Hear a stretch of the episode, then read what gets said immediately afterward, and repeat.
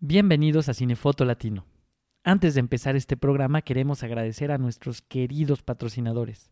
Harry, quien nos quiso apoyar desde hace mucho tiempo, y Sais, quien no dudó en hacerlo también. Gracias a ellos podemos escuchar el siguiente episodio. Hola a todos, este es el episodio número 26 de Cinefoto Latino, el podcast en español de directores de fotografía de Latinoamérica.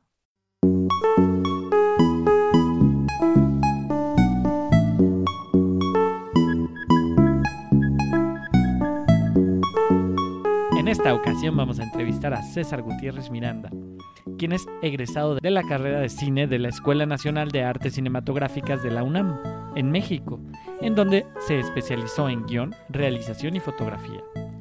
El director de fotografía miembro de la AMC ha obtenido múltiples reconocimientos a lo largo de su carrera, entre los que destaca una diosa de plata a mejor fotografía por la película Espiral, dos premios Mezcal a Mejor Fotografía en el FIC Guadalajara por las películas La Negrada y Yo Necesito Amor, y dos nominaciones a los premios Ariel por su trabajo en Workers y La Tiricia. Los dejamos con esta gran entrevista y esperamos que les guste. Hola César, ¿cómo estás? Hola Kenia, bien, pues muchas gracias por invitarme a este proyecto tan interesante. ¿Cómo empezó tu interés por la dirección de fotografía? Ahora que lo pienso, creo que el que yo me dedique ahora a hacer cine y particularmente que sea cinefotógrafo, eh, creo que tiene que ver con muchas cosas azarosas o un par de cosas azarosas y casualidades de la vida y con una especie de intuición porque la realidad es que creo que decidirte a, a, estudiar esto, dedicarte a esto, pues no tienes como muchas referencias, la verdad, ¿no? Yo recuerdo que pues de niño, como mucha gente me imagino que le gustaba mucho el cine, ¿no? En, mi familia nos encantaba el cine, era en mi niñez la mera época de, de los videoclubs, el videocentro, que después se transformaría en blockbuster. Y recuerdo que nosotros, mis hermanos y mis hermanas y yo, pues éramos muy aficionados a ver películas, ¿no? Mi papá también era un gran aficionado a ver películas, les encantaba eh, las películas de Pedro Infante, de Cantinflas, nosotros nos sentaba a verlas con él, a mi hermano mayor le encantaban las películas de Bruce Lee, de todo de artes marciales, a mí me encantaban más las películas como de aventura, de acción, eh, veíamos mucho, mucho cine, pero realmente solamente como espectadores, o sea, en ningún momento en mi cabeza, en mi niñez o, inicios de mi adolescencia, se me ocurría o lograba eh, pensar que alguien atrás era el que estaba haciendo eso, o sea, que había un director, que había alguien que era el director de fotografía y estaba encargado de la cámara, que había un departamento de arte, no, no tenía ningún conocimiento de eso, ¿no? Eh, lo que sí recuerdo es que desde niño la inclinación hacia las artes o las actividades creativas, pero hacia lo visual, era muy fuerte en casi todos los miembros de mi familia. Eh, yo me acuerdo que pues, yo dibujaba todo el tiempo, mi hermano mayor también, eh, en algún momento, desde muy niño, yo hacía cómics. ¿Esto es porque tus papás se dedican a algo relacionado con esto? ¿O era como algo que tú traías? Yo creo que todos en general, o casi todos en mi familia lo traíamos, porque digamos ya después de mucho tiempo eh, veo que todos mis hermanos o casi todos se dedican a algo que tiene que ver con una actividad creativa relacionada con lo visual. Por ejemplo, mi hermana mayor es diseñadora gráfica, mi hermano mayor es pintor y escultor, eh, tengo otra hermana que se dedica al diseño de modas, es diseñadora de modas, tengo otro hermano, mi hermano menor es ilustrador, es, hace animación y es también tatuador. Entonces como que sí había una tendencia a como entender el mundo más a través de las imágenes o de, las, o de lo visual. Eh, no sabemos de dónde, porque mi papá sí tiene habilidad para la pintura y todo eso, pero no se dedica a eso. Mi papá es contador, mi mamá estudió comercio. Eh, tal vez sí en el cine no, no, no sabía yo en mi niñez y adolescencia que había algo que era gente que se dedicaba a hacer eso, eh, pero sí sin duda sentía una inclinación hacia lo visual, ¿no? Y entonces ya cuando pues estoy como en la prepa, digamos, que uno tiene que empezar a decidir pues hacia dónde va a dirigir su vida, qué es lo que vas a estudiar o qué cosas te interesan, pues como que el camino normal para mí, y creo que todos pensábamos, yo era bastante buen dibujante, y entonces pensábamos que me iba a dedicar a diseño gráfico como mi hermana o, o, estudiar arquitectura, algo que tuviera que ver con, con, una disciplina creativa pero enfocada a lo, a lo visual. Y en ese entonces me acuerdo que mi hermano mayor estaba estudiando dos carreras, una que era arquitectura en la UAM y otra eh, artes visuales en la, en la UNAM. Y él tenía un amigo de arquitectura y él alguna vez me platicó que realmente no quería estudiar arquitectura, que él quería hacer cine. Entonces yo dije, pero cine, sí, que él quería entrar a la escuela de cine en México, que había dos escuelas, que estaba el CUEC de la UNAM y el CCC de Bellas Artes, y que realmente su pasión era el cine. Y entonces yo no sé qué pasó en mi cabeza, y, porque digo que es como intuición o azar, y yo no sé, en ese momento de mi vida, en la, en la prepa, yo también dije, hey, ¿sabes qué? Eso me hace sentido, eso me interesa, eso me llama la atención, ¿sabes que Yo también quiero estudiar cine te digo, es una cuestión como de fe, porque pues no, yo no tenía ningún, ninguna referencia de alguien cercano que se dedicara a eso o que me dijera que era posible hacer eso, ¿no? Y entonces pues mm, decidí, digamos que ya, yo quería estudiar cine. ¿Te lanzaste así directo saliendo de la prepa? Yo en el último año de la prepa decidí que quería, pues eso, como probar y, y se me pasaron las inscripciones del CUEC, pero, pero sí logré entrar al, a, a hacer el examen al CCC. Y de ahí pues pasé hasta la etapa final. No me quedé, que todavía hice la entrevista final con el consejo de admisión, no me seleccionaron, pero sí me quedó algo claro, me quedó claro que pues, estaba muy verde, estaba muy chavo, no sabía mucho de la vida, no, no, no tenía muchas herramientas, yo sentía que lo que había contestado pues no era muy interesante, me faltaba mucha cultura cinematográfica principalmente. Y entonces decidí que bueno, que iba a terminar la prepa y que mejor me iba a preparar, ¿no? Entonces otro de los azares por los que digo que me dedico al cine es que bueno, digo, me voy a preparar para tratar de hacer un mejor examen en cuanto me decida. Y en ese momento el que era novio de mi hermana mayor eh, vendía equipo fotográfico a las diferentes escuelas de foto fija aquí en México, a la escuela activa, al americano, no me acuerdo qué otras escuelas había, pero en general vendía equipo eh, fotográfico. Y entonces me sugirió que por qué no, mientras eh, me preparaba para hacer el examen, me metí a estudiar fotografía fija a la escuela activa. En mi cabeza también dije, bueno, me parece bien, yo lo que quiero es estudiar cine, pero me parece que la fotografía fija va a tener algún algo que ver con lo que con lo que voy a estudiar más adelante en cine, ¿no? Y entonces ese fue realmente mi primer contacto con la fotografía ya como medio, medio eh, de expresión.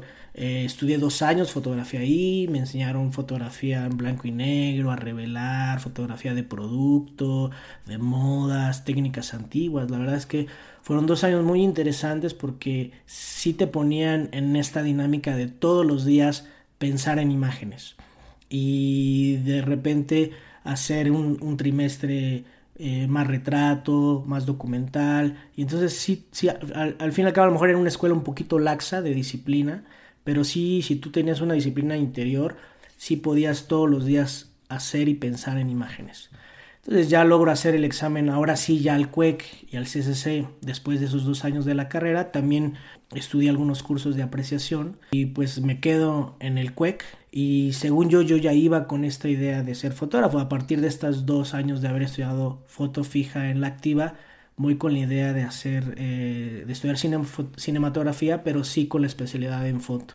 ¿Qué tenías? Como 20 años, ¿no? Sí, entré a los 21 años a la, a la, a la escuela de, de cine. Según yo, con esta idea ya más clara de que sí quería estudiar cine, pero especializado en fotografía, cosa que tampoco pues sabía mucho porque la realidad es que no tienes oportunidad era muy costoso, en ese momento casi todo se hacía en cine, ¿no? Y lo que ocurrió ahí fue que los, mis compañeros empezaron a tener, como yo ya venía de foto fija y tenía ciertos conocimientos fotográficos y de iluminación, pues empecé a tener la oportunidad de colaborar con muchos de los trabajos de mis, compañeros. Ellos confiaban en mí, como que sentían que yo ya tenía más conocimiento que ellos y me empezaron a invitar a fotografiar sus cortos y durante la escuela pues tuve la oportunidad de fotografiar mucho, también de dirigir, también de escribir, o sea, realmente en la escuela también hubo una especie de conflicto porque no había yo nunca dirigido y cuando empecé a dirigir y escribir me gustó mucho y entonces también yo decía, bueno, yo quiero dirigir, o sea, yo sé que pues, mi oficio es la fotografía, pero yo también quiero escribir, quiero dirigir. Y así fueron como los cinco o seis años que estuve en la escuela. ¿Quiénes estaban en, en, tu, en tu generación? O sea, que sigan trabajando en el medio. De mi salón está, como fotógrafo está Jerónimo Rodríguez, eh, somos compañeros de la, de la, misma generación. Realmente éramos como los dos fotógrafos de la, de la, de la generación. Eh, de hecho, cuando yo dirigía, el que me fotografiaba era, era Jero. Eh, de directores, pues está Pepe Valle, está este Raúl Fuentes, que también ya ha dirigido largometrajes. Y generaciones cercanas, yo hice gran amistad también con, con Iván Hernández y Jimena Mann, que son fotógrafos que, que, son una generación abajo, abajo de la mía. Entonces al final pues eso, éramos pues estudiantes en ese momento que, que, te digo que lo que queríamos era hacer cine, ¿no? Al final todos como de la misma edad, eh, muy cercanos, yo además con Iván pues es, es un gran amigo, o sea, hemos compartido aventuras en muchos lugares de, de México y del mundo en festivales, estudiamos juntos una masterclass de foto en Hungría, entonces, y eh, bueno, somos amigos de la vida más bien ya, ¿no? También. Qué gusto. Eh, ¿Y en qué momento fue en el que tú ya te sentiste director de fotografía? O sea, al salir de la escuela o estando ya en la escuela con los cortos, ya tú ya te sentías, pues, pleno en esto. Venía de la foto fija y entonces eso me dio cierto pues por lo menos beneficio de la duda con mis compañeros y con la gente de ahí y me dieron mucha oportunidad de fotografiar. Entonces yo, yo fotografié mucho, fotografié mucho en la escuela y el último año que yo asistí fue en primer año, o sea, es el único año que yo asistí. Yo nunca, de, a partir del segundo año de la carrera de cine nunca volví a asistir porque pues la verdad es que yo escribía y dirigía mis cortos, pero yo tenía que fotografiar o me invitaban a fotografiar muchos cortos de, la, de los demás compañeros. Por ejemplo, en la tesis, pues yo fotografié cuatro tesis y aparte dirigí la mía, dirigí y, wow. escribí la mía como, como director. Entonces eso realmente como me dio muchas, muchas, muchas tablas, ¿no? Y yo desde la escuela, desde segundo año, también empecé a trabajar en, en cosas muy, muy esporádicas, muy chiquititas, algunos videoclips, algunos videos corporativos. ¿Y este trabajo te lo pagaban? Sí, estos trabajos ya eran pagados, okay. pero yo me sentía que yo todavía estaba como en la escuela, ¿me entiendes? O sea, un poco lo que sentía era que, bueno, pues esta gente me está invitando a este chamaco. Me acuerdo de un videoclip que, que, era un foro muy grandote y me dieron un montonal de equipo, un camión grande, cuando en la escuela nos daban muy poquitas cosas. Y yo siempre lo veía como eso, ¿no? O sea, como pues parte de, de mi aprendizaje de la escuela. No me sentía realmente como, como un director de fotografía. Y lo que ocurrió, lo que, te, lo que te decía, para bien o para mal, yo no asistí. Entonces yo nunca tuve realmente como un mentor o un maestro que te indicara, bueno, mira, así se hacen las cosas. Eh, así se dirige un equipo de cámara, así se dirige un equipo de iluminación, esa es tu relación con, el, con, el, con, los directores. Entonces, pues mi aprendizaje fue a partir de los rodajes con mis compañeros y siempre fue como mi método, o sea, yo no, no, nunca estuve como en otro set que no fuera un set o que yo dirigiera o que yo fotografiara. Entonces cada vez que ahora abordo un nuevo proyecto, pues siempre me queda la duda si, si realmente estoy haciendo las cosas como se deben, porque al final es mi método, es un método que, o sea, es una forma de trabajo que yo eh, pues aprendí a lo largo de los años, pero yo no, yo no vi a, a un fotógrafo profesional decirme, bueno, mira, cuando tengas un interior eh, día y lo quieres así, se ilumina de esta forma con este equipo, o cuando hagas autos, eso se hace así, o cuando vayas a filmar un, un running shot, se hace de esta manera. Entonces, siempre fue la forma en que a mí intuitivamente, eh, pues me imaginaba que así podrían funcionar las cosas. Y entonces ahora, pues que ya trabajo en, varios proyectos, pues siempre me, me, queda la duda si lo estaría haciendo bien, ¿no? Si, si realmente así se hacen las cosas o no. Pero yo creo que si en algún momento hay un punto como de inflexión en donde yo siento que sí me puedo dedicar profesionalmente a esto y que sí puedo eh, mostrar la confianza a, que soy capaz de hacer las cosas, eh, yo creo que fue con la ópera prima del Cueque Espiral de Jorge Pérez. El último año de la escuela todavía conocí a Jorge, que él era como de 12 generaciones arriba de la mía, y él estaba metiendo proyecto ópera prima, y alguno de los maestros de la escuela se acerca a la escuela y alguno de los maestros de la escuela le recomiendan que se acerque a mí, que yo estaba egresando, era mi último año de la, de la carrera, y él me presenta este proyecto, me invita a participar, y al año siguiente se gana el apoyo de ópera prima, y digamos que yo a un año de salir de la, de la escuela estaba ya filmando mi primer película ya, digamos, en forma, ¿no? Y entonces pues, era una película en forma, con el presupuesto así de ópera prima, pero también con Foprocine, con staff ya suficiente, con un equipo de iluminación, con todo un departamento de arte, de cámara, de todo, filmada en 35 milímetros, eh, con todo lo que implica, ¿no? Filmar en 35 milímetros, terminada en 35 milímetros a corte directo. Y entonces yo creo que, que tal vez no filmando, pero después de ver el, resultado de la película y ver que la película pues está bien, la postproducción se hacía en los estudios Churubusco, ¿no? Con analizador de color, nada que ver con correcciones digitales, no nos alcanzaba para hacer intermedio digital. Entonces todo fue a corte, con las tres lucecitas del analizador. Y la verdad es que creo que es un trabajo bastante digno como ópera prima. Y creo que a partir de ahí me dio la confianza a mí de decir, mira, pues si puedo hacer una película en 35 milímetros, a corte directo, en un laboratorio, sin digital intermedia, y la película es bastante digna, pues sentí como que la confianza que sí me podía dedicar a esto y que tal vez sí, pues ser director de fotografía iba a ser como el camino que iba a emprender. Es al final la película, pues yo obtuve el premio, la, este, la diosa de plata, mejor foto por esa peli. Entonces eso como que me dio la confianza de decir, bueno, pues la verdad es que creo que sí me puedo dedicar a esto. Creo que tuviste un camino bastante sencillo porque tenías las cosas claras y porque aparte tienes el talento.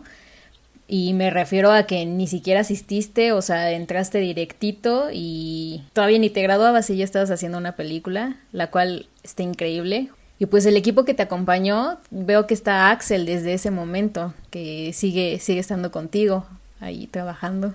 Sí, al final, pues eso, de hecho, por ejemplo, eh, el que ahorita está fungiendo como mi, mi gaffer es eh, Capu, José Luis Herrera, y él era nuestro gaffer en los ejercicios de la escuela, tanto de Jero como, como de eh, mío.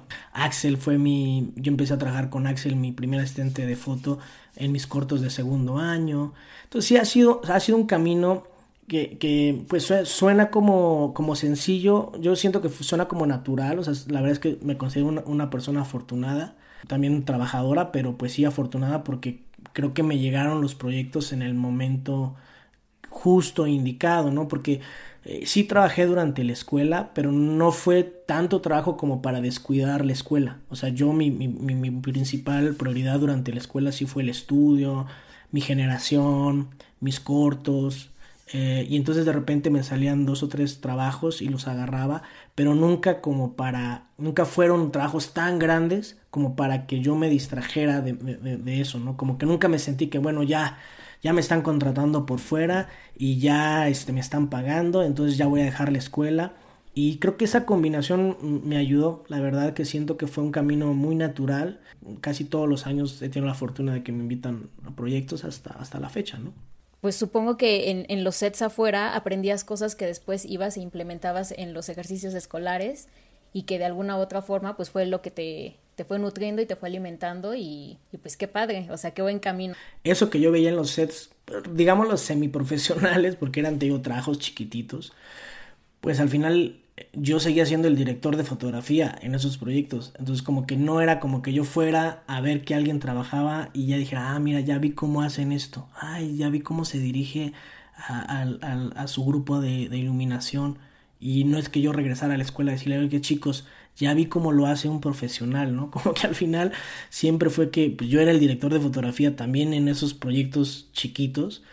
Y entonces pues regresaba con lo mismo. O sea, te digo, para mí ha sido un camino pues muy chistoso, muy raro, pero pues sí, yo soy como que, pues no sé, como que descifró que se hacían así las cosas y así ha sido siempre, ¿no?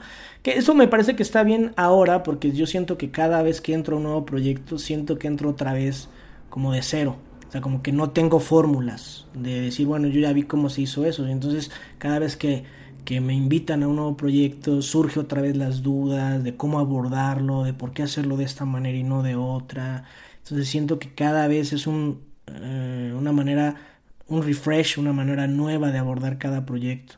Digo, no sé si es el, no sé si es el, camino ideal, a lo mejor a mí ya a la distancia me hubiera gustado eh, ser trainee o, asistente de algún fotógrafo que yo admirara como para saber cómo hacía las cosas, a lo mejor el camino sería distinto, pero digo, por eso te repito, no sé si para bien o para mal, pero al fin así fue mi experiencia. Todos tenemos caminos diferentes, pero creo que es momento de entrar eh, a hablar sobre tu relación con, con Jorge, con Jorge Pérez Solano, con quien has trabajado bastante en estas películas tan galardonadas. Acabo de ver Espiral, pero también vi La Tiricia y vi La Negrada y a pesar de que son historias muy diferentes, encuentro muchas cosas en la narrativa que son muy similares, pero no solamente en, en el guion, sino también siento que ha sido como una evolución entre ustedes, que han ido mejorando, puliendo de alguna forma. Y bueno, no sé si tú quieras comentar como algo de la relación que, tienen, que tienes con este director. Sí, exacto, un poco lo, lo que platicábamos, ¿no? Creo que es interesante de repente poner como en este ejemplo, tanto con Jorge en este caso como con Pepe, que será la segunda parte del bloque, como hablar de cómo uno trabajando con un director durante muchos años va viendo cómo juntos van evolucionando o van cambiando y cómo también pues va uno adaptando su momento al momento de, de, los proyectos con ese director, ¿no? En el caso de Jorge, pues es eso, te repito, ¿no? Yo, él me invita a fotografiar su ópera prima, que es una es espiral, entonces es una película más, pues en ese ya digamos analizándola a la distancia, es nuestra primera película, es una película un poquito más eh, melodramática, eh, digamos que nuestras referencias venían como del cine de la época de oro, ¿no? Un poco lo que quería hacer Jorge, ciertos fotógrafos, inevitablemente el paisaje y, lo, y lo que se contaba y el tipo de película, pues mi referencia inmediata para muchos pues era Gabriel Figueroa, ¿no? Era como muy claro que se quería ir por ese camino, ¿no?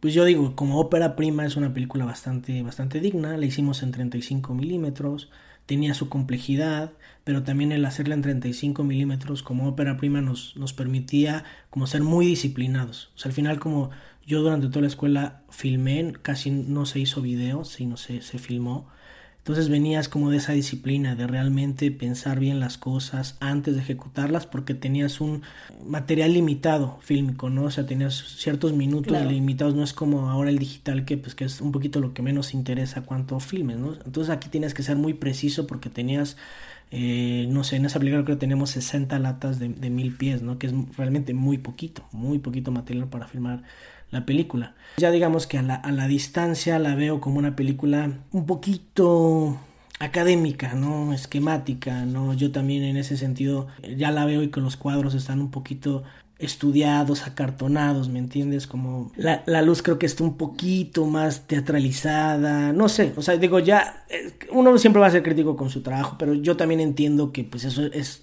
fue nuestra primera película, fue el, o sea, el primer aproximación ya, digamos, a una, algo ya más formal, pero sin duda eso no, nos abrió camino, y algo que nos dejó esa película, eh, más bien fue pues esa complicidad con Jorge, ¿no? Eh, Jorge a mí me tiene una gran confianza en lo visual, él tenía como 18 años, creo que había egresado de la escuela, entonces eh, digamos que él había hecho cosas de televisión, pero no había hecho eh, cosas en cine, entonces él la parte visual me la había dejado a mí, ¿no? Un poco como a lo mejor una, un estilo un poquito más contemporáneo, un estilo, una mirada un poquito más fresca.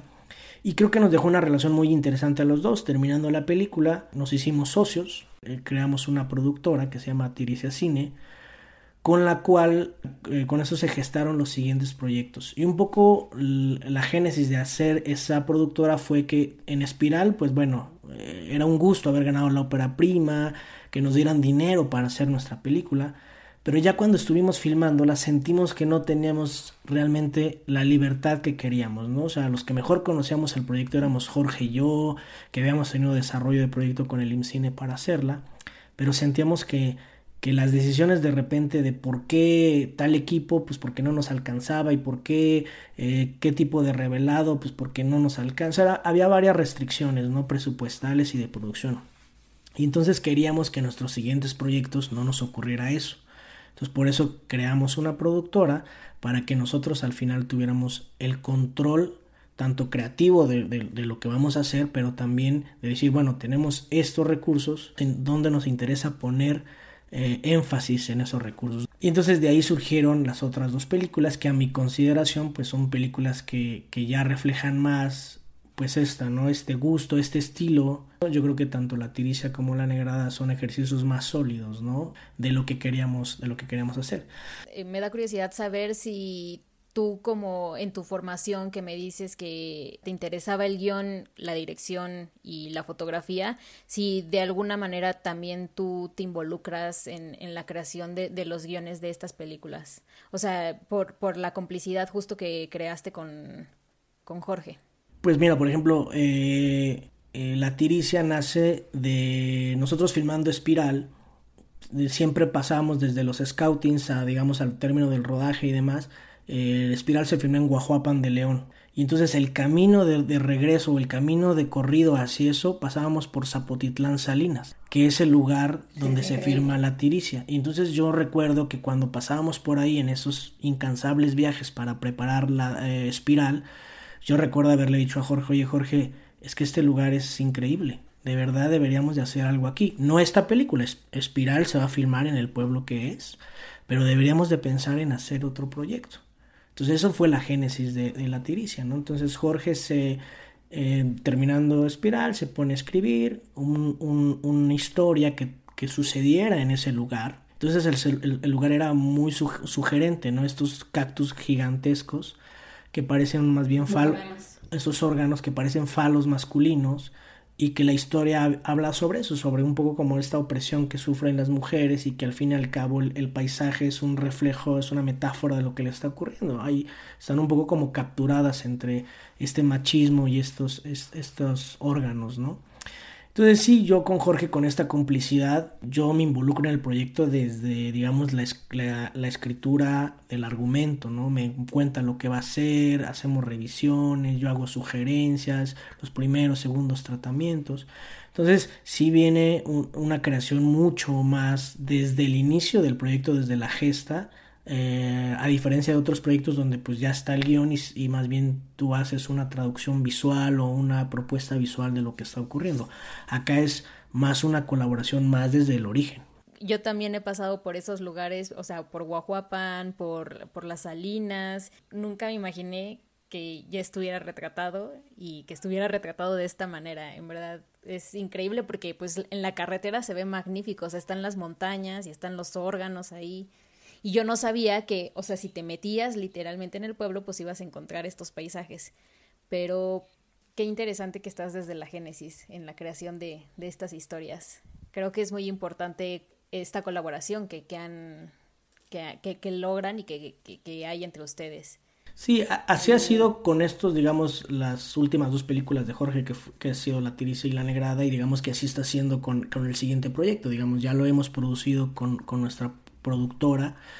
Y, así, así ha sido la evolución, digamos, es, muy gozoso entrar a colaborar en un proyecto desde el origen, ¿no? Desde cómo seleccionar un lugar eh, y luego ya a la hora de la filmación, pues tu injerencia como también como productor es distinta, ¿no? Y como creador también desde la génesis del proyecto, porque tanto como Jorge como yo somos los que más conocemos el proyecto, el diseño de la filmación, de los tiempos de filmación, de las cosas que vamos a ocupar para la filmación, pues están muy diseñadas a favor también de, de, lo que queremos capturar. En este caso, de mi parte, a, a, través de lo visual, pues se privilegia mucho eso, se privilegia mucho a qué hora se va a filmar, se hace un estudio muy profundo pues de la luz del, del día y entonces pues los planes de rodaje pues sí están creo que muy orientados, no siempre, no siempre se puede porque uno entiende que de repente pues ahí no caben las escenas en el plan que, que, se puede filmar, pero la verdad es que sí yo me siento muy muy favorecido pues por la injerencia que tengo en el proyecto de un poco diseñar la filmación del plan de trabajo de la película muy favorecido por las horas del día que, que, que me convienen a mí para pues para transmitir lo que quiero en cada una de las escenas, ¿no?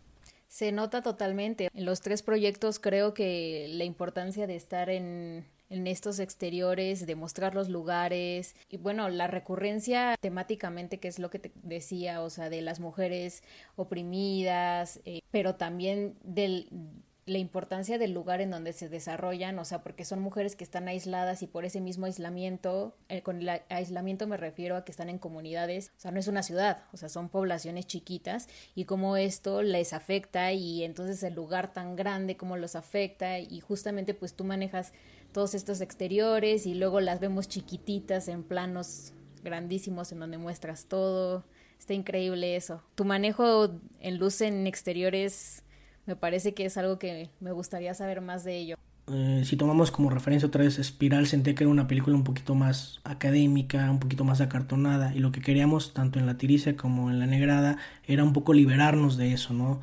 Eh, ambas películas optamos ya por el uso de la cámara en mano, eh, ambas películas optamos por un, un, montaje un poquito más este, elíptico al interior, optamos por, un, en mi caso, en el uso, el uso de la luz un poquito más, más directa, por así decirlo, no menos trabajada. Yo sentía que Espiral eh, sentía mucho la necesidad de, cuidarme mucho, ¿no? De poner de repente a lo mejor un babenet, una cosa aquí. En cambio, tanto en la tiricia como en la negrada, yo quería que se sintiera un poquito más orgánico todo, ¿no? Si la luz era, era fuerte, que se sintiera. Lo que sí es que hay un estudio muy, muy extenso de si vamos a filmar en este lugar, a qué hora me, me, me me conviene filmar, ¿no? hacia dónde voy a orientar yo mi escena en este espacio porque la luz la, la, tengo ya sea en contra, de lado o como la quisiera yo, ¿no? yo creo que lo, lo, principal es eso, es el, el, estudio, el estudio de la luz, pero sí sentíamos que tanto en la tiricia como en la negrada se, se debería sentir una luz mucho más orgánica. De repente si es, si es estilizada, porque pues la luz eh, del sol y en, más en estos lugares, perdón, puedes lograr una imagen muy orgánica, muy naturalista, pero a la vez también muy estilizada. Y yo creo que todo tiene que ver con eso, con planeación, con estudio de la luz en los lugares y de lo que estás, este, lo que quieres transmitir en, las escenas, ¿no? Eh, yo siento que, que ambas películas nos, liberamos un poquito más, dejamos que, que, la organicidad de la escena misma y de los personajes y de los lugares nos, nos, este, nos influenciara un poquito más, ¿no? estoy recordando ahorita eh, todas estas, estas, escenas en donde dices que ya hay más cámara en mano, pero aún así yo siento que hay los movimientos están muy controlados en el sentido de que acompañamos al personaje, lo vemos y por ejemplo en, en la tiricia que la vemos caminar entre los cactus, entonces está ella y ya de repente cuando te abres y la vemos en estos lugares increíbles porque son unos paisajes impresionantes, pero qué tan difícil fue trabajar en estos, en estos terrenos, o sea, porque ambos son terrenos muy complicados, uno es la playa y el otro en, estas salinas, pero ¿qué tanto problema representó esto? Eh, mucho, la verdad. Yo creo que uno de los peores sets en los que yo he estado más complicados es la salinera en, la, en la Tiricia. Porque la salinera eh, estaba como hacia abajo de la tierra, digamos, rodeada por, por, este, por montes, y entonces no soplaba el viento. Eh, la zona es desértica, casi estábamos a 40 grados, pero sin, viento que nos refrescara. Y abajo, eh, pues es un terreno muy agreste, piedras, no nos podíamos mover bien. Y luego, aparte, estaba todo lo que era la salina, que era un piso, este piso blanco. Entonces yo tenía pues un montonal de temor del contraste, ¿no? De una luz súper fuerte, semidesértica, contra un piso blanco, mm, eh, tonos de piel morenos de nuestros personajes. O sea, físicamente fue uno de los, de los, de los lugares más complicados para filmar que yo he tenido. Y en la negrada, pues la playa siempre es, es, es eh, muy difícil filmar, ¿no? Y, y en este caso, eh, las enramadas, por ejemplo, eran muy complicadas porque pues nuestros personajes son de, de raza negra. Y las enramadas son lugares muy oscuros, una sombra muy profunda, pero los exteriores que digamos que están al fondo, la zona de playa o la zona de digamos del, del camino, eh, tienen mucha luz, son muy, muy luminosos. Entonces ese contraste de estas pieles negras en sombra contra estos fondos brillantes, la verdad que fue, fueron muy complejos para, para realizar. Era eh, muy difícil tanto pues eso, el calor, la humedad, todo eso, más aparte toda esta eh, dificultad que era ese contraste tan alto que hay en, en, en, la escena misma, ¿no? Hay un plano en la tiricia en donde justo están en, en esto, en, las salinas, pero se ven como, como azules y atrás vemos eh, el cielo que se aproxima a una tormenta.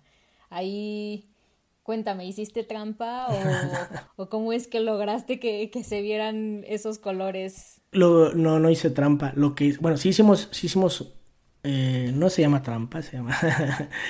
o sea, el trueno no existe. O sea, sí ese día afortunadamente se nos nubló, estaba nublado, entonces sí había esa parte, se filmó casi en hora mágica también, digo, yo hago, eh, siempre estoy jugando con esas horas del día en hora azul, eh, hora mágica y atardeceres, siempre estoy como en los límites de la luz, ¿no? Eh, entonces, pues sí, ahí se le hizo un enhancing al, cielo y se le puso un trueno, ¿no? Pero la realidad es que pues la luz es como, como es, ¿no? A mí me gusta mucho trabajar como en esas condiciones un poco eh, estresantes de luz, creo que, que es muy divertido, es un reto. Y fíjate que ambas películas, tanto La Tiricia como La Negrada, sus estructuras temporales de lo que estamos narrando sucede así, ¿no? La tiricia es dos días eh, en cada uno de los meses de, digamos, en cinco meses del año. Y es muy importante cómo es la transición del día, digamos, de cuando empieza el día hasta que atardece, anochece en ese día. Y lo mismo sucede con la negrada. La negrada son cinco días en una semana de la historia de estos personajes. Y es desde que amanece y cómo va pasando el día hasta que atardece, anochece. Y generalmente las escenas más de carga dramática o las más importantes van sucediendo hacia la tarde, ¿no? En ambas películas. Entonces esa es una estructura temporal que, que Jorge ha venido usando en sus películas que a mí me encanta, digo, porque me permite filmar en, en, ciertos momentos muy privilegiados de luz, pero que es muy estresante. O sea, porque al final eh, son escenas súper largas o escenas que ocurren en dos, tres lugares distintos en la hora mágica antes de anochecer y entonces tú de repente tienes, el, el la continuidad de luz es lo que te, te estresa o el tiempo que tienes para filmar las escenas, ¿no? Como a mí me gusta filmar, filmar mucho de esa manera, siento que eh, logras momentos muy bellos, momentos muy dramáticos, momentos muy interesantes también. Los mismos actores están como en otra dinámica de, que saben que tienen una máximo dos tomas para hacerlo. Entonces todos están como en una concentración y como en una tensión que le, le, beneficia mucho, siento yo, a las, a las escenas. Y como que a lo largo de los años, como lo hago, lo he hecho bastante, pues como que es, ya sé un poco cómo, cómo manejar o cuando leo en guion unas escenas que suceden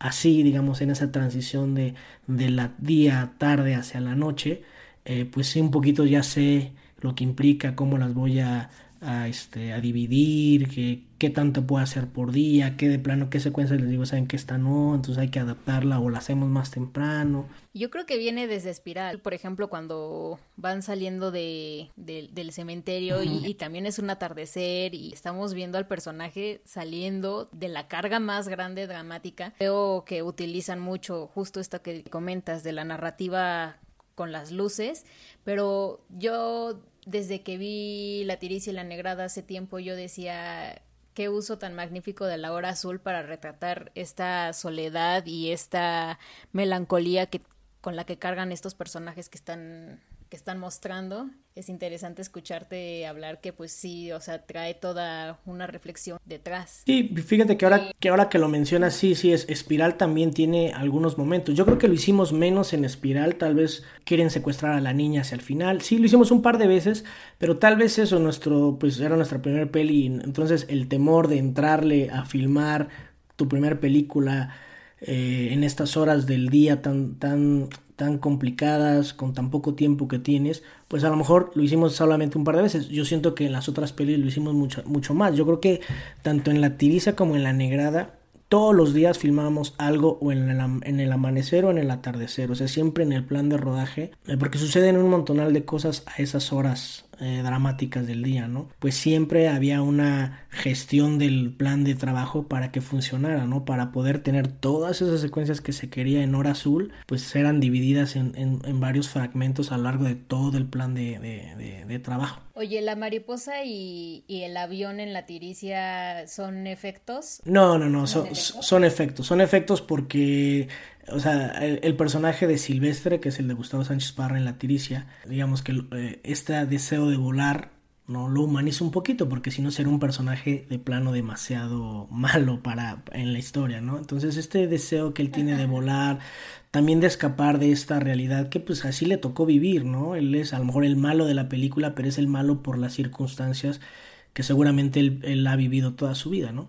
Entonces este rasgo que le puso Jorge de, de, él mirar hacia el cielo y ver a la distancia un avioncito que pasaba por ahí, Eh, o sea, realmente en, en, forma práctica era imposible que nosotros coordináramos una, una filmación de eso, que pasara un avión eh, al momento que nosotros quisiéramos, ¿no? Entonces sí, todo eso es, es digital, o sea, lo filmábamos pues pensando en eso, ya en el efecto que, que, se iba a poner. Y lo mismo la mariposa, o sea, es, es, es, parte de, digamos, de los, estos efectos realistas que uno tiene ahora la posibilidad para eh, pues llevar a la narrativa pues a un lugar donde, donde es mejor, ¿no?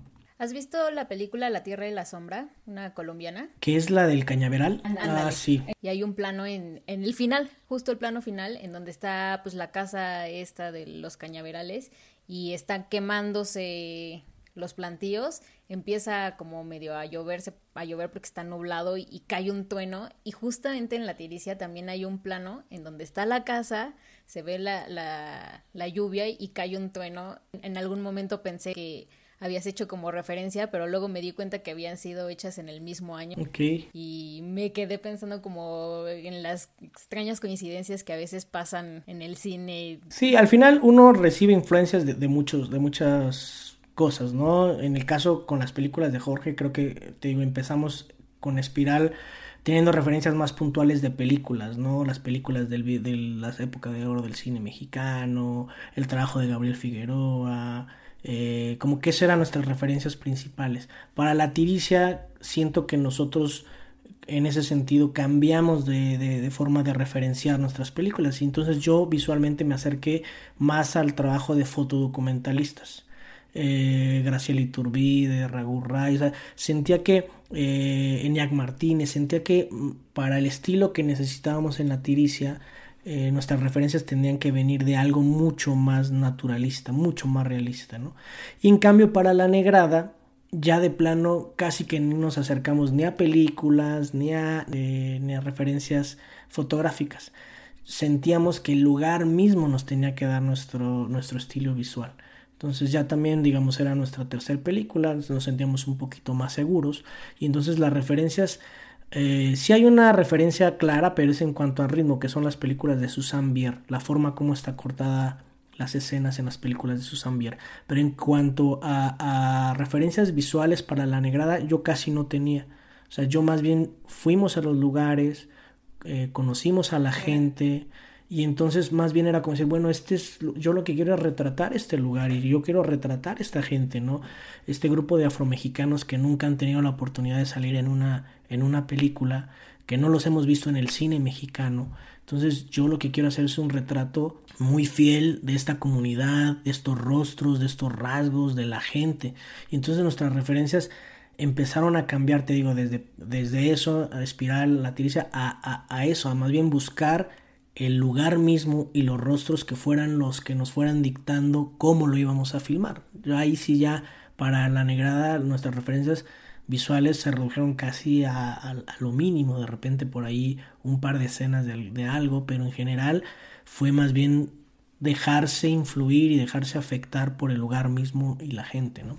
Vi unos videos de making of y veo que llevabas mínimo de, de iluminación. Me encanta que trabajas con, con tu luz natural y nada más la vas modificando o logras controlar también este, estos contrastes. Y, era complicado porque te repito, al final nuestros personajes en la negrada pues son de raza negra, es muy, son muy oscuros, en, los interiores son muy oscuros en, en, este lugar, de, en estos pueblos. Y entonces tratar de, de, mantener un contraste donde viéramos perfectamente el rostro de ellos según la situación dramática y según la atmósfera que quisiéramos modelar y lo que quisiéramos contar pero pues que estuviera en, digamos, en parámetros para que no ni se viera el fondo estallado, ni ellos se vieran oscuros, ni subexpuestos. Entonces yo me apoyaba mucho, eh, como la luz es muy fuerte allá, yo por ejemplo, más que iluminar con, con luces fuertes, yo iluminaba con marcos por fuera y pizarras. Entonces yo tenía, generalmente ponía un ultra bounce afuera y entonces él se le rebotaba la luz y entraba por una puerta o entraba por una ventana. Y ya adentro pues sí tenía a lo mejor una lucecita de LED pequeñita que le daba un relleno o ponía al fondo un rebote, porque su piel es muy brillante. Entonces eh, de repente yo decidía que más que iluminarlos mucho, lo que yo tenía que hacer era intentar como poner eh, puntos de reflejo en sus pieles, ¿no? Entonces veía cómo estaba el ángulo de su rostro y entonces yo en la esquina donde me hiciera ángulo como de, villarista, pues ponía de repente ahí un, un, poroflex blanco y entonces eso era lo que les daba ese brillito en el cachete o el brillito abajo. La verdad es que eh, fue muy interesante la forma como se iluminó la, la, película, ¿no? Y sí, no, no tenía gran, gran equipo. Eh, lo que más hacía era eso, rebotar la luz, controlarla de repente y pues tenían dos, tres lucecitas ahí pequeñitas, ¿no? ¿Qué, cámaras usaste? En espiral fue 35 milímetros, perdón, fue 35 milímetros, una 535 eh, y lentes Ultra Prime. ¿La del Quec? La del Quec, o sea, era el equipo que te daba el Quec, o sea, no era como ni siquiera como ni siquiera que pudieras escoger. Ahí era, bueno, chicos, es la ópera prima, es el equipo que tenemos, eh, no vamos a rentar, así que es esto. La tiricia, perdón, eh, decidimos, yo de las pruebas que había hecho, me, preocupaba mucho la parte de la salina en el piso y las pieles tan morenas. Entonces había hecho unas pruebas con red eh, y la red no, no, en ese momento no, no me daba lo que yo quería, ¿no? Los blancos los, los estallaba de una forma muy digital. Y entonces decidimos irnos con Alexa y utilicé una Alexa Plus y una Alexa M para algunas tomas. Y decidirme con Ultra Prime y un zoom cortito, un 1545 de Arri también, que me permitía eso de repente en una posición tener varios planos rápidamente con un pequeño movimiento, movimiento de zoom cuando quería que la cámara se sintiera un poquito más ágil, que era básicamente las, las partes un poquito más documentales de la película, que es el trabajo con la salina o algunas cosas ah, como más como de la, de la maroma, por ejemplo, de la gente que al final sale, ¿no? O sea, como que sentía que el zoom pequeño, ese zoom corto, me permitía estar eh, rápidamente adaptarme a un, a, un, a un tamaño de lente que me favoreciera. En la negrada decidimos llevar una Alexa Mini, ya una cámara más portátil, más ligera, y, pero sí unos lentes más grandes, unos Master Prime. O sea, sentía que esa combinación, yo lo que quería era que el rostro de, de ellos eh, tuviera mucha fuerza, mucha presencia, mucho detalle. Entonces sentía que esa combinación Alexa Mini con Master Prime me daba lo que yo quería, eh, principalmente en los rostros. Y eran lentes muy rápidos que de repente en estas ciertas situaciones, creo, un poco estresantes de luz, de amanecer, atardecer, hora mágica, casi anochecer, me daban ahí un pasito extra de luz de lo que generalmente eh, trabajo. Bueno, ahora cuéntanos un poco de tu relación con Pepe Valle. Sí, con las películas de Pepe y en especial con él como director es una relación distinta con Jorge. Cada director seguramente es una relación distinta y cada colaboración te va a requerir ciertas diferencias entre ellos, ¿no? En el caso de Pepe, nosotros somos compañeros de la misma generación de la escuela. El primer año, pues soy el, fotógrafo de casi todos sus proyectos. Ahí por ahí hubo un corto nada más en segundo año que yo no le fotografié, pero yo le fotografié su corto de primer año, su tesis en la escuela, su documental, este largo documental que hizo antes de Workers. Entonces ya teníamos una relación también de muchos años de trabajo. Lo que sí es que siento que hubo un cambio tanto en la mirada de Pepe y lo que quería hablar como en la forma y el gusto cinematográfico. Nosotros cuando filmábamos en la escuela, las cosas que filmaba con Pepe eran más eran distintas a, sus películas. Yo creo que ahora en sus largometrajes de ficción sí existe una coherencia tanto temática como estilística.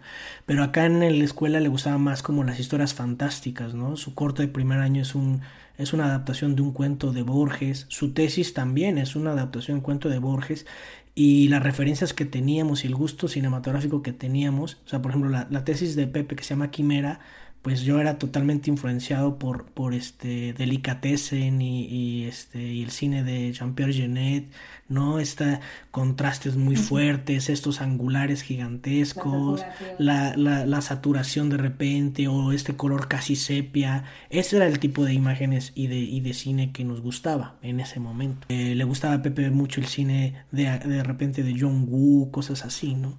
Cosas muy estilizadas, pero cosas muy teatralizadas, siento yo. Y entonces para cuando él me invita, después de hacer su documental que hicimos en el 2008, que fue El Milagro del Papa, un documental de Foprocine, que tiene más bien una cuestión como de humor y demás. Estilísticamente no me gusta mucho referenciarme a él porque pues no siento que tenga mucho que ver con, con lo que hemos hecho últimamente. Cuando él me invita a hacer Workers, que es su ópera prima, en el 2012 la filmamos, pues también sí me sorprende porque eh, evidentemente ya era otro tipo de cine que quería hacer a nivel temático, la historia que quería contar, estilísticamente también lo que quería contar. Entonces para mí sí fue como, no un shock, por supuesto, claro que no, pero sí era como, ah, mira, ahora qué raro que le interese este tipo de historias, este tipo de cine. Y entonces fue encontrar ahora sí otra vez nuevas referencias, porque nosotros teníamos como un común denominador de cosas que nos gustaban en la escuela, ¿no? Te digo, esta estética un poquito más abigarrada, más estilizada. Hubo un proceso de maduración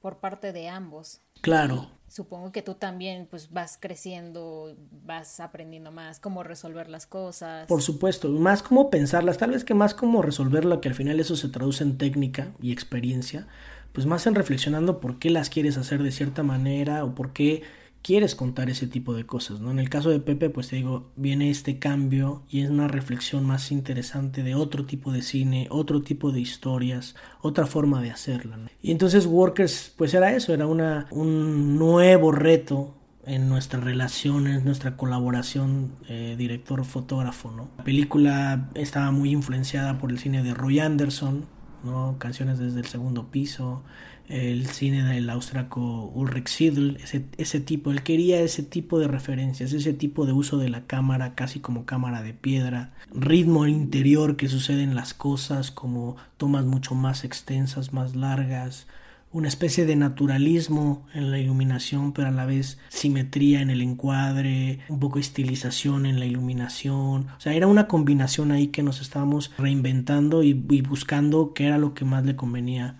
a la película, ¿no? Esa es este, como nuestra experiencia más en, en, Workers. Sí, siento que la cámara acá como que respira, acompaña. Hablo de las tres películas que has hecho últimamente con él. Bueno, no últimamente, Workers, Susie y Yo Necesito Amor. O sea, la cámara está acompañando al personaje. O sea, es como si la cámara y el personaje fueran uno y tú nada más estás viendo y viviendo ahí con ellos y creo que también los colores son sutiles en el sentido de que van como en una línea muy tranquila, como la edición, como la cámara, o sea, los movimientos son muy muy pequeños. Sí, viene, te digo, como eso, como esa referencia más como eh, de ese tipo de cine, ¿no? Queríamos que la paleta de color fuera un poquito más, más grisácea, más apastelada, nada de colores estridentes, este mismo ritmo que, del que tú hablas, la cámara casi como testigo ¿no? de lo que está ocurriendo, estamos ahí simplemente viendo qué es lo que está sucediendo con estos personajes. En el caso de Workers, pues es una película que se produce con, con Foprocine y otro fondo, creo que el de World Cinema Fund de, de Berlín, entonces teníamos ciertos recursos para ir a filmar a Tijuana, llevar todo un crew allá, digamos, es una película en, el, en ese sentido eh, más producida ¿no? que, que, las dos siguientes. Yo siento que conforme fuimos avanzando, por lo menos en estas tres últimas películas que he filmado con Pepe, hay una cuarta que no te la mencioné que se llama Las Búsquedas, que fue un experimento ahí entre nosotros, que era después de haber filmado Workers, a Pepe se le ocurría la idea de, bueno, ¿y qué pasa si no nos vuelven a dar el Foprocine? ¿Qué pasa si nadie nos vuelve a apoyar para filmar nuestras películas? Enseñó una escaleta de 20 páginas sobre la historia de, en la Ciudad de México de un hombre y una mujer que se llamaba Las Búsquedas. Y decidimos hacer ese proyecto sin nada sin nada, nada, nada. Nos prestaron una cámara que fue una Sony ahí eh, chiquita de video, una grabadora de sonido y nos fuimos cinco amigos a filmar una película, un largometraje. La película costó nada, costó, en ese momento costó 20 mil pesos hacer esa película. El experimento era probarnos si éramos capaces de hacer una película sin recursos, si podíamos contar una historia, conmover, hacerlo de cierta manera. O sea, eso fue como un experimento, pero yo siento que ese experimento después de Workers nos ayudó a consolidar lo que vendrían a terminar en las siguientes dos películas, que fue Yo Necesito Amor y Uzi. Encuentro en ti una necesidad grande siempre de estar transmitiendo y por eso mismo buscas encontrar una manera de favorecer las condiciones, o sea, primero al crear la, casa productora con Jorge y ahora después con, con Pepe que se aventaron a hacer una película así sin nada, pero siento que mucho tiene que ver tu necesidad de estar transmitiendo constantemente, pues produciendo, o sea, produciendo imágenes, no, no, no de que seas el productor, sino de que pues estar ahí en el set.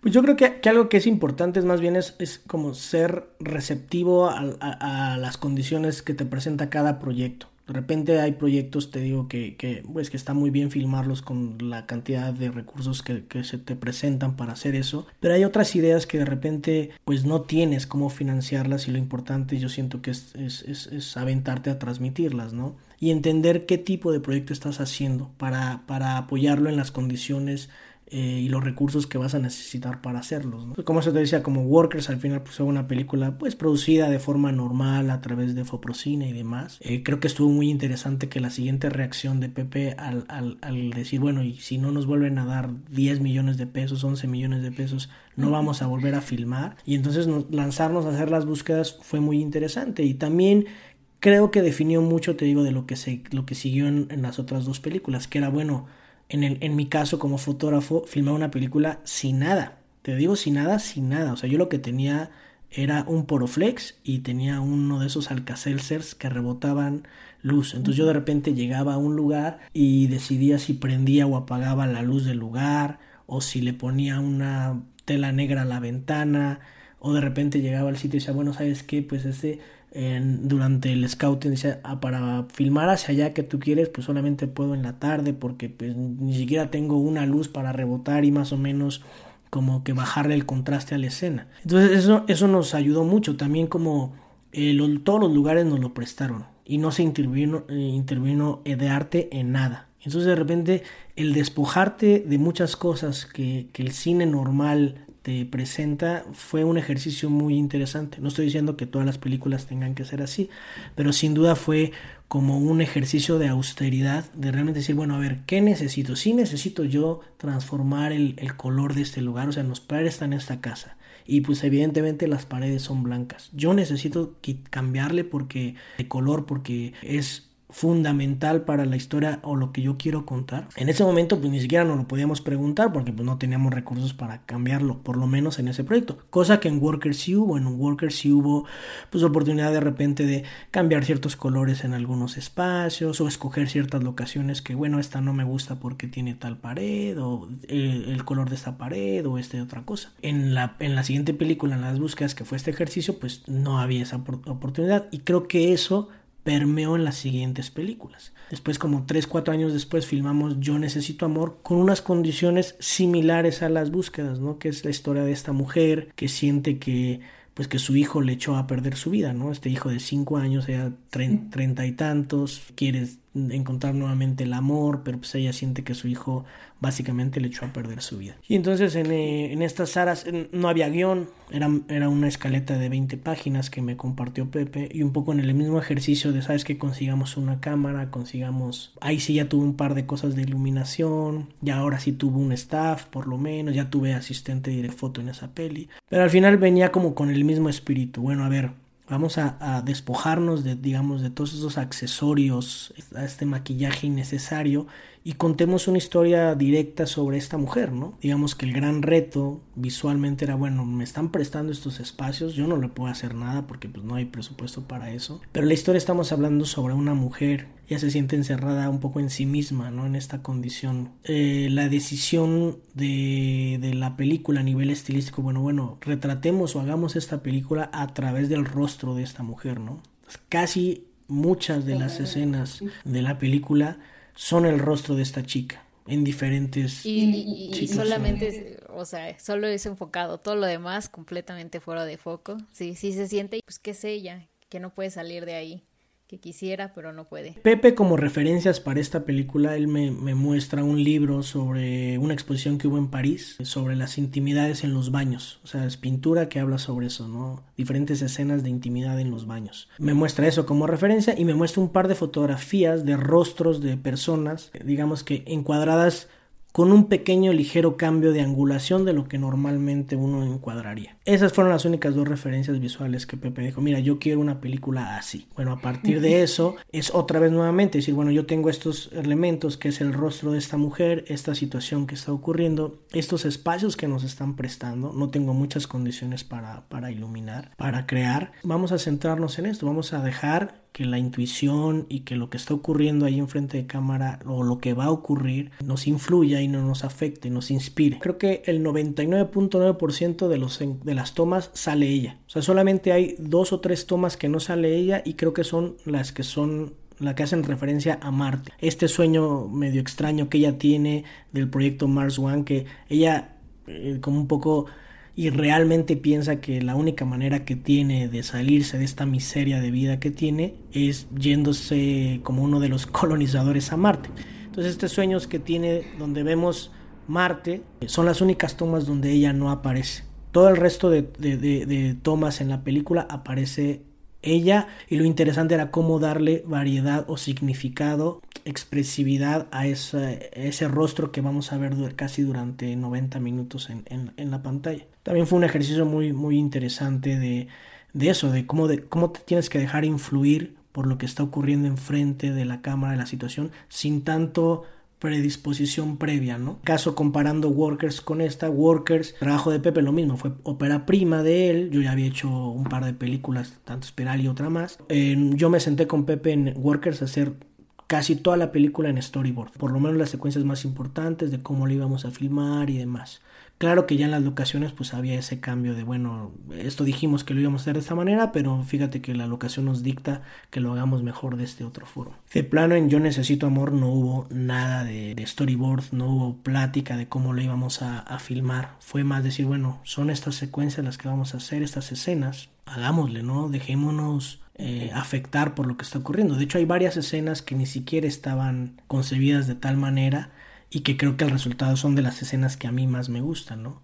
Hay una donde ella de repente aparece sentada en, en el comedor y tiene un montón de aire, está contra una pared blanca, ella solita contra una pared blanca y de repente empiezan a salir letras atrás en la pantalla. Yo la veía ahí, ella está sentada en el comedor, estamos preparando otra escena distinta y de repente yo vi eso y vi que ella estaba sentada en el comedor solita, le puse la cámara cerca, lo único que tenía ella de fondo era una pared blanca de repente sale un poema atrás. Había una escena donde ella está eh, recargada casi al final sobre la pared, que tiene como el brazo así, ella como a contraluz. Estábamos preparando otra. Azul? Sí, estaba preparando otra escena y de repente yo la veo que ella está ahí como eh, la actriz esperando, como en personaje, esperando pues como su proceso creativo de la siguiente escena que íbamos a entrar y le pedí a mi asistente que me prestara la cámara, me pegué a la pared y de repente la vi y filmamos una escena ahí de ella, de ahí luego Pepe le empezó a dirigir que limpiara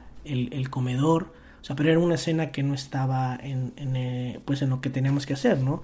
Era esa parte de estar atentos y que te dejaras pues afectar por lo que está ocurriendo también a la hora de la filmación. Bueno, yo creo que el proceso fue no tan de sentirlo de esta manera en, en UCI. Ahí... Sí, UCI al final ya es como una especie de este híbrido entre estas dos formas de trabajo que hemos, digamos, a lo largo de los años con Pepe hecho, ¿no?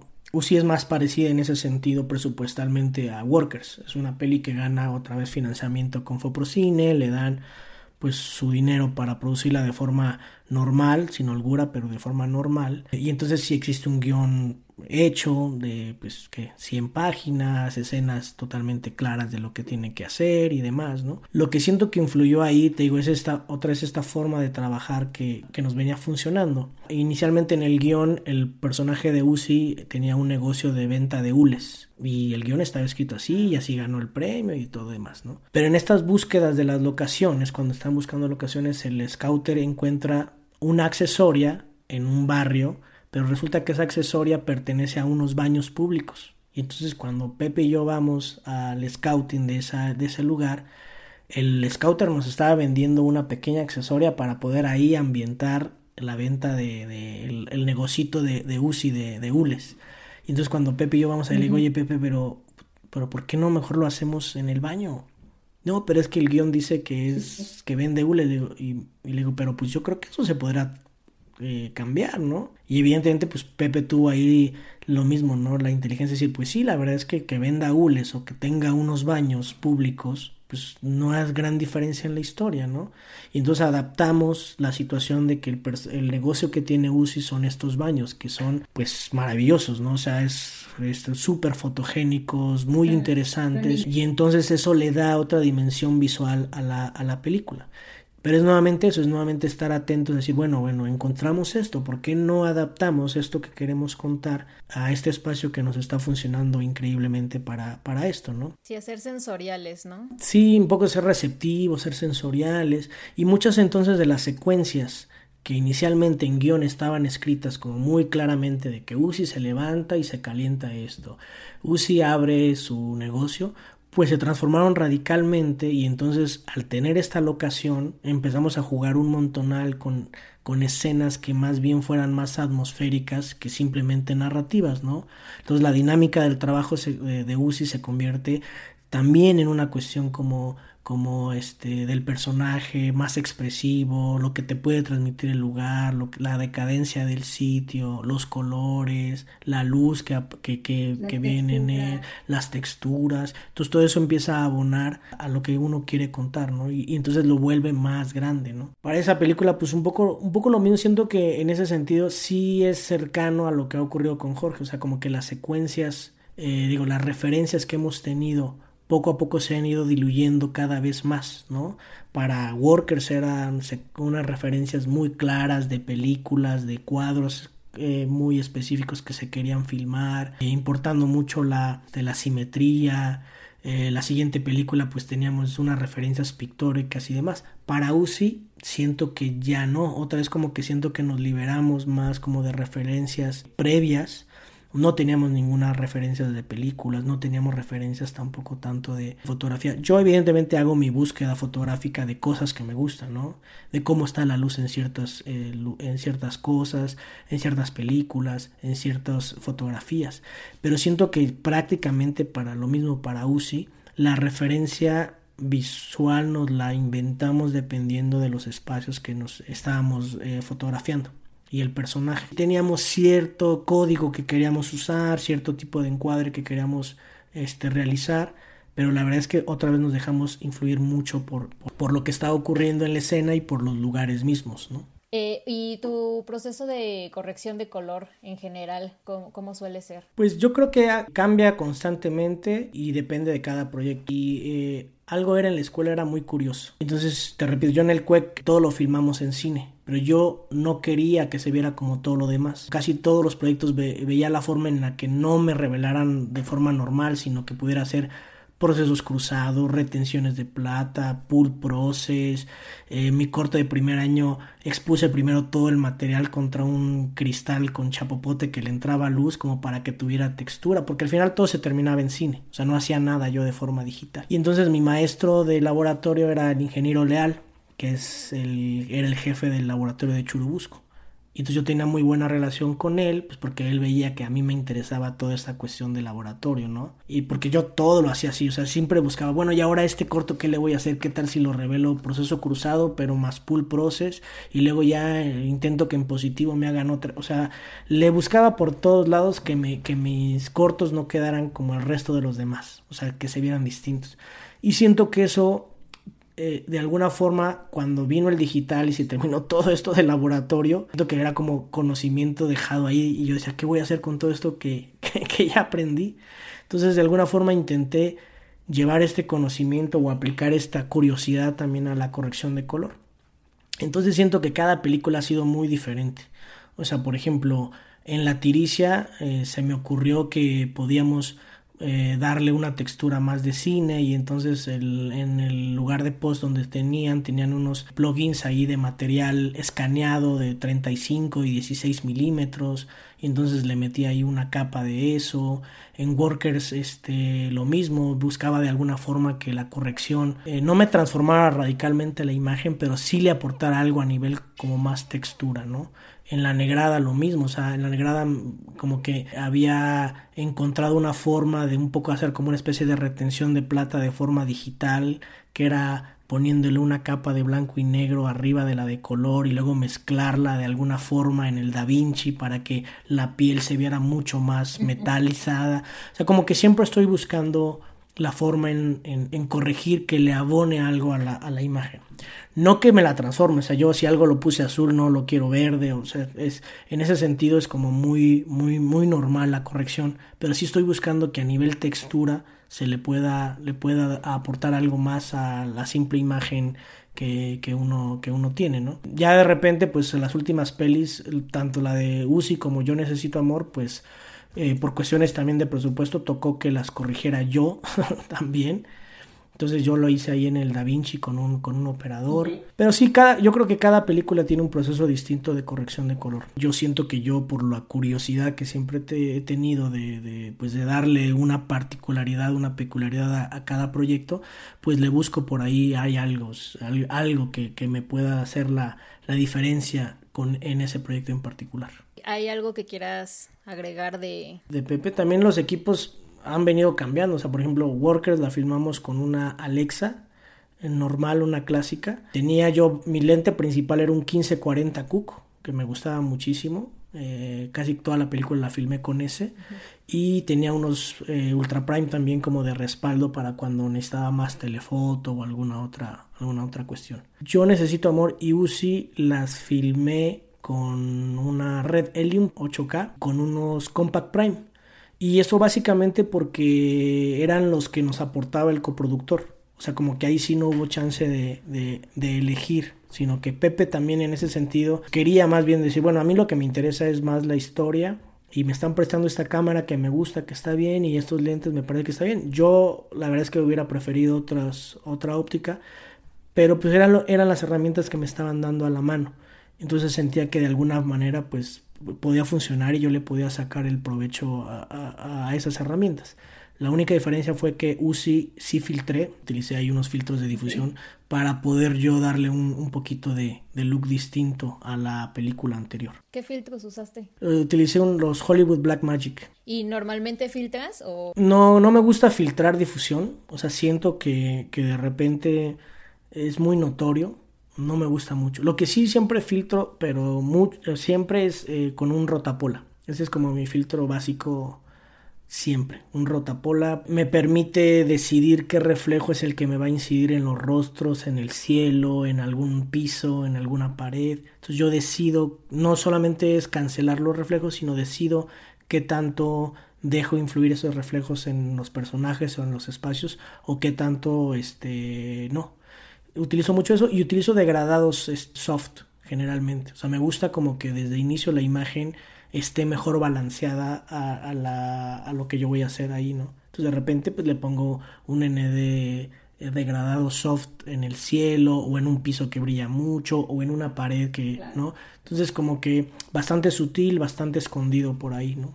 Pero difusores no me gusta y color tampoco me gusta ponerle a la, a la cámara.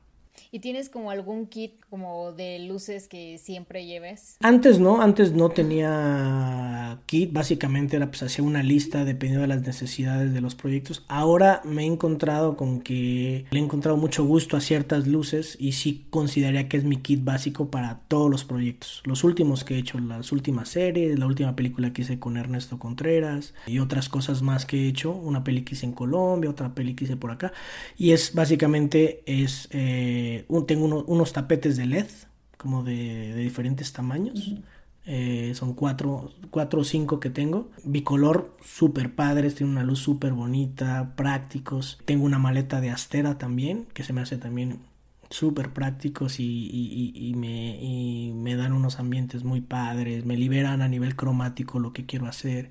Y los Sky Panel, generalmente siempre llevo dos de 60 y uno de 1.20 y básicamente eso sería mi kit de, luces. Eh, ya después depende de la situación y del proyecto, pues pediré seguramente o HMIs o este, alguna otra luz por ahí que me, que me funcione dependiendo de, de, lo que vayamos a filmar.